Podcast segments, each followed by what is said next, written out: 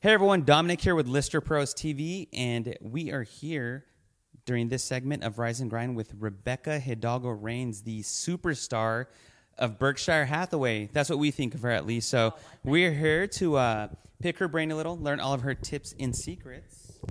Ooh, you guys want my secret sauce? I'll tell you what it is. So, Rebecca, thanks for joining us today. And uh, let's start with letting everyone know out there who you are and how you got into real estate. Well, we're talking about starting my day, right? Perfect setting because this is actually my kitchen, and I start with coffee right around the corner from the fridge right here behind him. Um, but how I started, I started in the family business, got sucked into it at the age of two when I got licensed in 1993. Okay, I wasn't two, I was more like 20. Don't add up all the years on me. Um, but honestly, I got sucked into the business by my dad. And that's how most of us get into real estate. It's a very relationship type business. And the reality is, it's either somebody you know, um, a family member, most of the time, and some of us just have that internal drive and just want to go be realtors, and that's awesome if you're one of those. But it really does help to have somebody that you trust mentor you and help you get started. And, and that was, for me was my dad. Um, but I quickly learned in the, the young age of 20 that working with family can be really challenging. And I worked for him during college and did resale. We actually did a lot of VA repo homes. Um, I've been through a couple of the ups and downs of real estate already. And one thing I can definitely tell you is you need to be adaptive to the market and whenever somebody asks you if it's a good market, you know, it just depends because if you're a buyer, seller, investor, it's a good market for somebody all the time. And quite honestly, I did an awful lot of short sales during the downturn when a lot of people were getting out. You know, if you just keep an eye on on the game and pay attention to what's going on around you, you can always make money. But really, you know, I started working for him and then once I graduated from college, I went and worked for a local builder and worked for builders from basically 1996 through 2007 exclusively. So I have a very strong builder background, and currently uh, I manage and recruit for a local builder as well, have a very big, thriving resale business. In 2007, when the market crashed, and I was unfortunately firing a lot of salespeople, that was like the worst part of my job. I hated that time period, it sucked. And um, realistically, I was trying to keep ahead of the game, paying attention to what was going on. I personally had my own short sales I needed to do, and I learned how to do them really well, really fast. So from 2007 through 2000, I'd say 13, that was the biggest focus for myself and my team. And we helped hundreds of people do short sales during that era.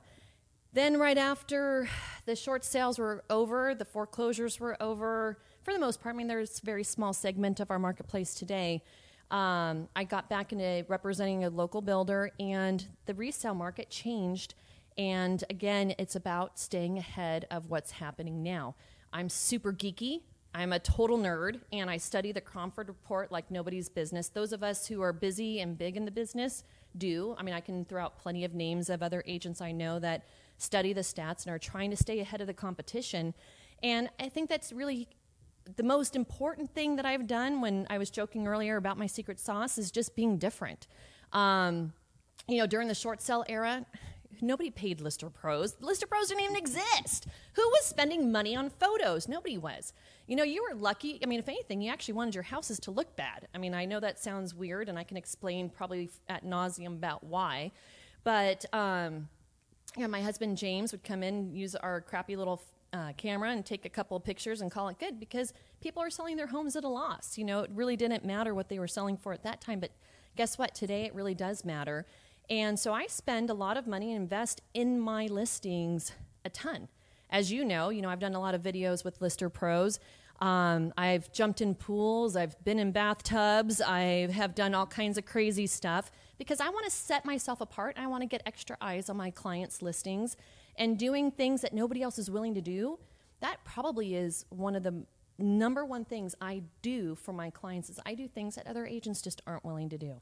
Obviously, you've established a process that really works with you and you're an industry veteran and that's really impressive to really find out exactly, you know, how you've managed to still succeed with the I wouldn't even say ebbs and flows because the market just completely crashed, you know, around 2007 mm-hmm. and to be able to make it through that and still experience you know, not only just a, a measure of success, but you know, a, another level of success. And I say that uh, just recently with your 2016, you had quite a bit of success being number one for Berkshire Hathaway Associates in units sold for 2016, and not to mention, you know, the the best customer service team for Berkshire Hathaway is right here. Take us into what your day looks like, Rebecca, and how your team just goes about its business as far as what has proven to be successful for you in terms of whether that be lead generation, et cetera. So.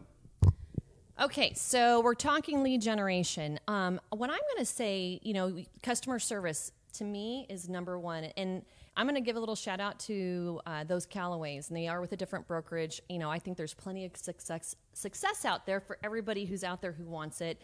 And I'm giving them a shout out because they wrote a great book, which is Clients First. And I will tell each and every one of you if you care about your clients and truly care about your clients and do what is right for them, regardless of whether it's right for you in your back pocket, you will always have clients for life. And so when we're talking about lead gen, what I'm going to talk about first and foremost, the really the secret sauce, is um, I have three examples of compliments that I've received recently, and this really leads up to the number one thing you guys need to make sure you're doing if you're going to do a good job taking care of your clients. And that is, um, I spoke with a client that I had helped eh, a couple years ago, called him for something completely not real estate related out of the blue. He picks up the phone. He's like, Oh my gosh, this is so cool. I haven't heard from you in so long. He moved out of state and uh, he's no longer in Arizona. I, I don't even know if he's still in my database, but uh, the reason why I called him really isn't consequential, but what he did tell me, which was super cool, he's like, Rebecca, you're one of those agents that just sticks. Something about you, you just stick. And I go, What are you talking about? Just sticks? That sounds kind of weird. And he's like, No, you know, um, you know, I befriended him and his family when they moved here from Colorado he moved in in Chandler, which I live in Chandler, and you know I, everything that he needed help with, whether it was the schools for his kids, um, where to go for music classes. I, I, was the not just a real estate broker, but a knowledge broker, and I really cared. And so that was one compliment that I just received recently, and then another was from um, a loan officer who, of course, loan officers know a ton of agents, right? Um, this particular loan officer wanted to make sure that his wife came to my office to get a job and has referred a family member to me as well because he respected me so much. Again, because of how much I care about people. And then one that just stands out from years past. Um, locally, there was a mortgage broker who actually owned his own company. Hundreds, I'm not joking, hundreds of realtors he could have chosen to help him and he chose me and i'm like super impressed going wow thank you you know why why'd you hire me? I just figured you know you'd you already have my business you know why didn't you use somebody else? He's like rebecca i've never met anybody who cares more about their clients. And i have lost sleep at nights when deals don't go right. When it comes to fighting for them i fight like crazy. And so that is key you know clients first always for, foremost first. I can't stress that enough.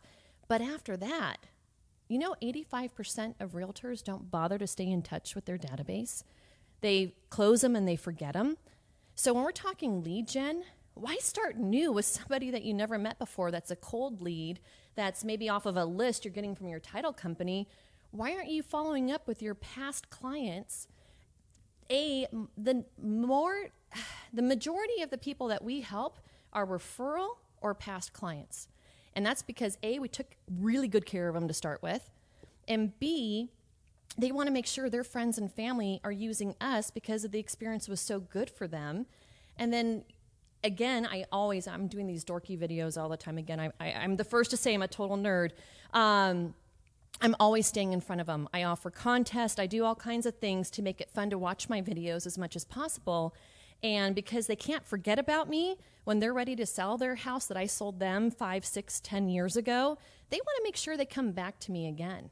And so, again, I'm going to stress the fact I'm not a cold lead, cold caller kind of gal, but I take really good care of the clients I do have and make sure that not only do they want to use me again, they want to make sure the people they care about use me too. So you have a, a process that you know revolves around customer service, and that's impressive because in an industry where you said 85%, you know, don't bother to look at their past clients as a way of uh, looking at lead generation, that you know, they're just a lot of agents are lazy. I'm telling you, it they make you look good by just trying a little bit. That's the truth of it. I mean, just follow up. see how they did after they moved in a month after, maybe a year after. And, and if you don't have a CRM, get a CRM and use it. Don't be lazy. All right, Rebecca, so let me ask you one last question. What makes the Valley so appealing? Why is it such a great place to live and sell real estate? Oh, now that's a fantastic question. I've been living in the Valley for about 30 years now, licensed for about 24. And what I can tell you is obviously weather is awesome. You know, today I think it's like 65, 67 degrees. Maybe you'll hit 70. Oh, yeah, woe is me. But besides the weather, I remember when like Gilbert Road seemed so far away. I went to Dobson High School when I went to school here, and literally the freeway stopped there. We have phenomenal freeway system for growth, and uh, not to mention that um, because you know the freeway goes well beyond Gilbert Road now. Um, besides that, we have wonderful schools and job growth, and there are so many industries continually coming to the valley, and it's affordable housing. Um, no wonder we had, I think, n- hit number one for projected for this year for real estate uh, growth and sales because we have weather, we have jobs, and affordable housing. And that is why so many people have been moving to Arizona because, quite frankly, I've watched this valley probably triple in size since I've lived here. Favorite restaurant? Oh my goodness. Barrio Queen, Gilbert Road. I love Mexican food, and they make the best Mexican food there. Awesome. So that is Rebecca. Thank you so much for giving us your time today. We really appreciate it. And this is Rise and Grind. So tune in for the next one. Thank you for watching, and we will see you on the next one. Thanks again, Rebecca.